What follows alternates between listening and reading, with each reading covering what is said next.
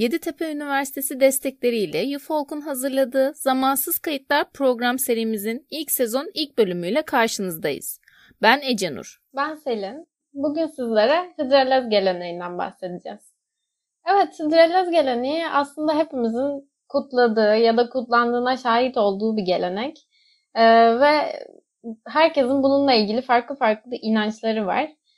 Ee, bugün size biraz Hıdrellez nereden gelmiş, nasıl ortaya çıkmış, ne zaman kutlanıyor gibi soruların cevaplarını vermeye çalışacağız aslında. Çünkü birçoğumuz bu soruların cevapları hakkında sorulduğunda çok da fazla bilgiye sahip değilizdir diye düşünüyorum. Ece Nur sen başlamak ister misin?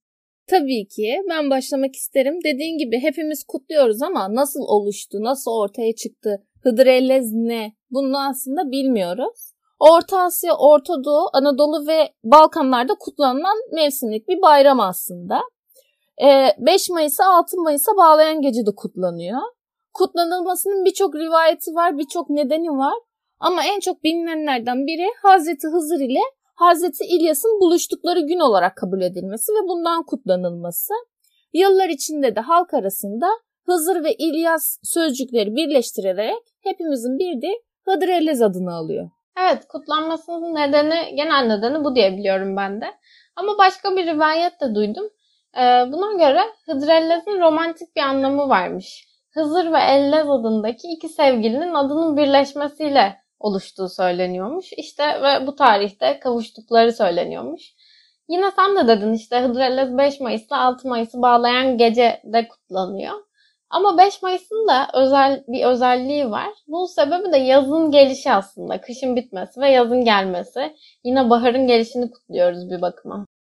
Dediğin gibi işte sadece bizim kültürümüzde değil birçok kültürlerde de bu farklı isimlerde kutlanıyor. Çünkü aslında yazın gelişi, baharın gelişi kutlanılıyor aynı zamanda.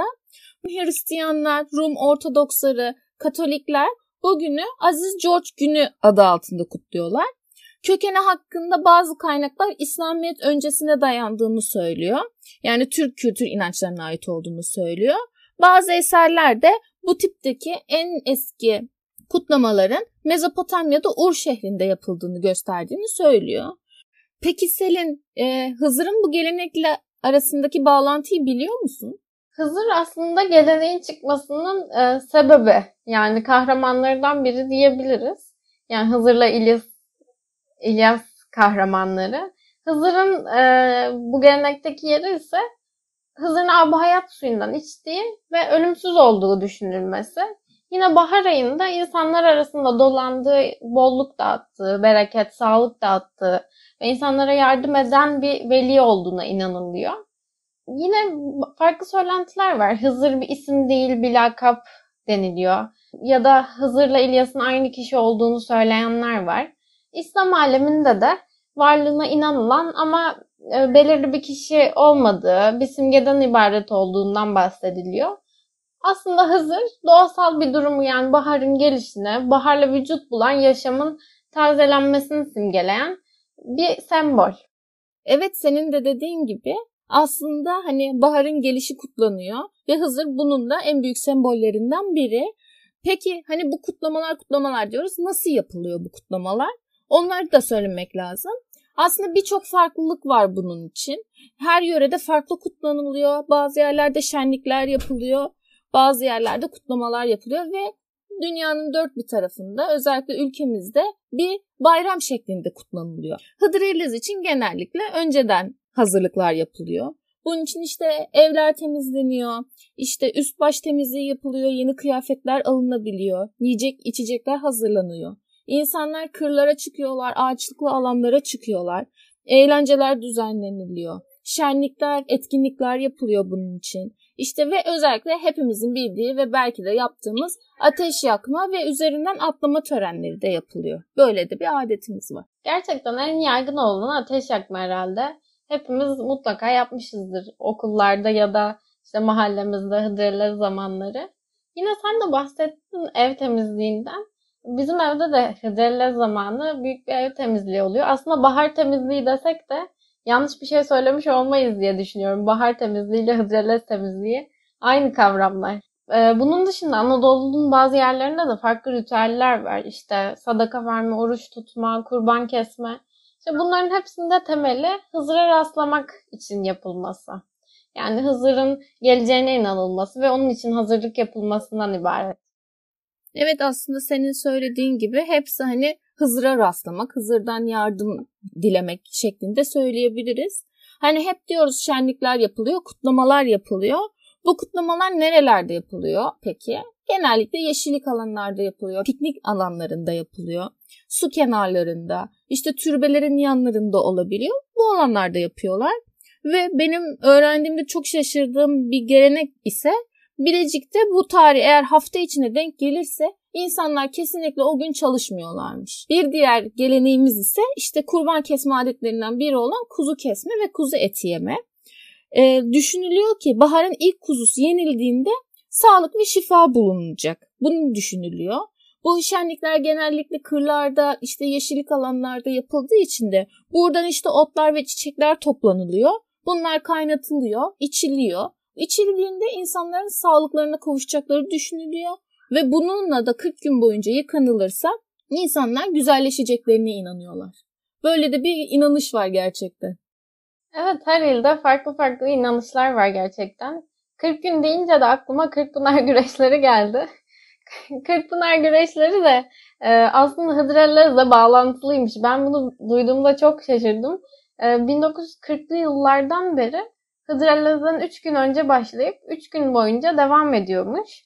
E, yani çok bildiğimiz bir şey Kırkpınar güreşleri ve Hıdrellez'le bağlantısı olması da enteresan. Gerçekten çok enteresan. Benim de bildiğim şeylerden biri demek ki hani güreş geleneği de var Hıdrellez'de. Çünkü Bolu'da bazı bölgelerde güreş tutuluyor Hıdrellez zamanında 3 gün boyunca bu şenliklerde. Gerçekten değişik. Her yöre kendine has demek ki gelenekleri var. Bu gelenekleri sürdürüyorlar. Erzurum'da ise Hıdrellez ayrı bir bayram olarak kutlanıyor. Hepsinden farklı olarak işte elma yeme yarışları var, yoğurt yeme yarışları var, kaşıkla yumurta taşıma yarışları var.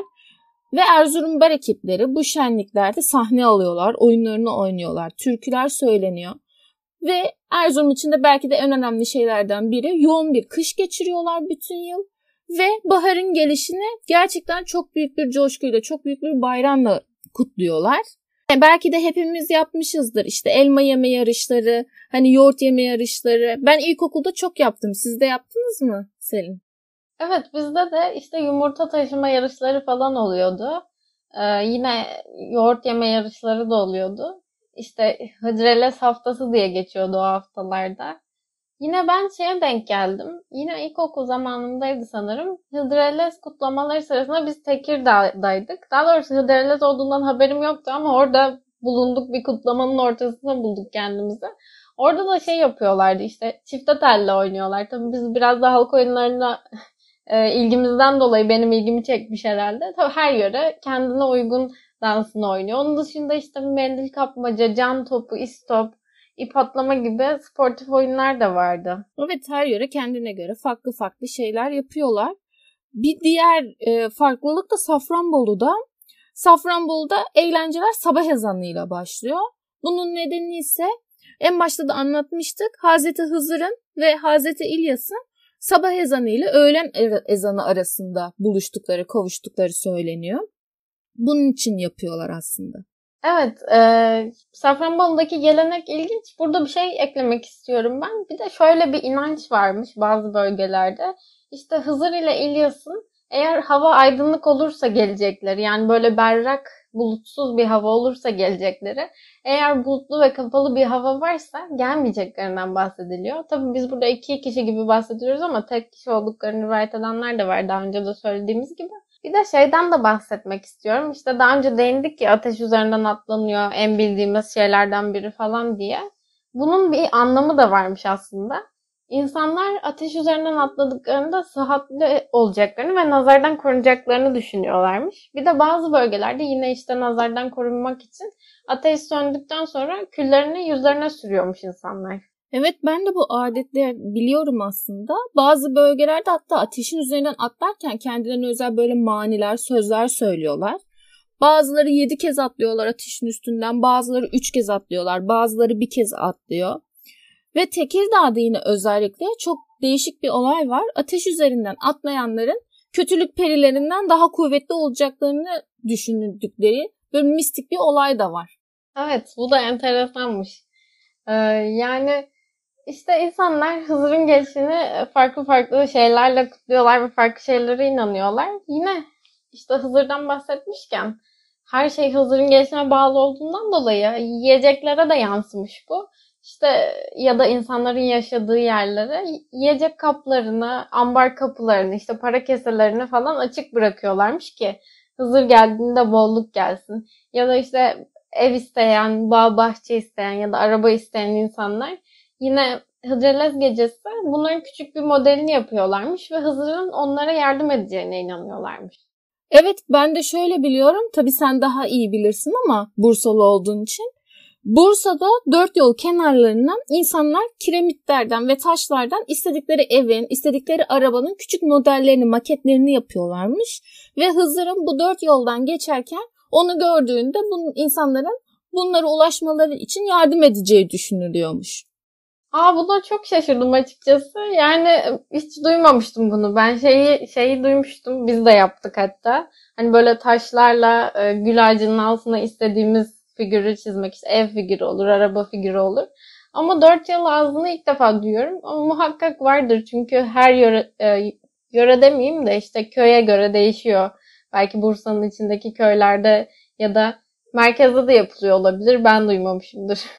Olabilir gerçekten. Hani e, her yörede hatta bir ilin farklı köylerinde, farklı ilçelerinde gerçekten bu uygulamalar çok değişiyor.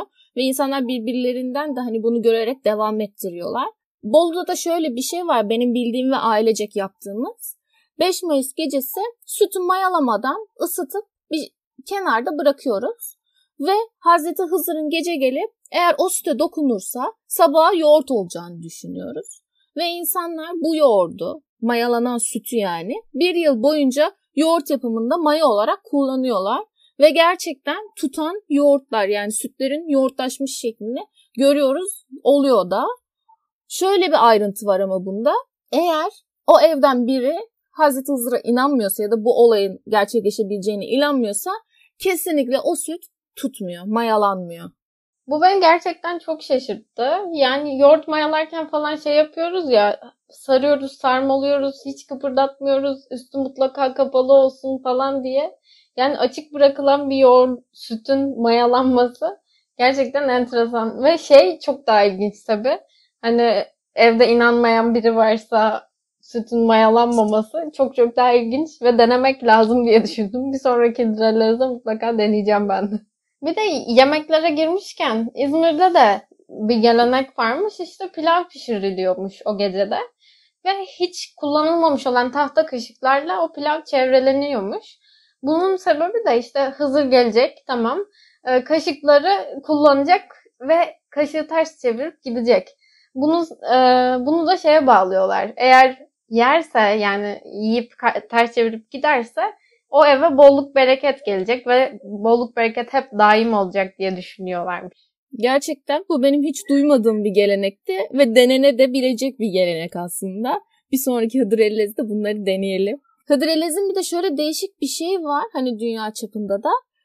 Ee, UNESCO tarafından insanlığın somut olmayan kültür mirası listesine alınması amacıyla 2010 yılında çalışmalar başlatılmış ve listeye alınması için uğraşlar devam ediyormuş. Aslında böyle de uluslararası bir durumu var. Büyük kutlanan bir gelenek dediğimiz gibi her yerde kutlanılıyor. Ve baharın gelişi aslında temel amacıyla kutlanılıyor ve dilekler dileniyor, yardımlar isteniyor.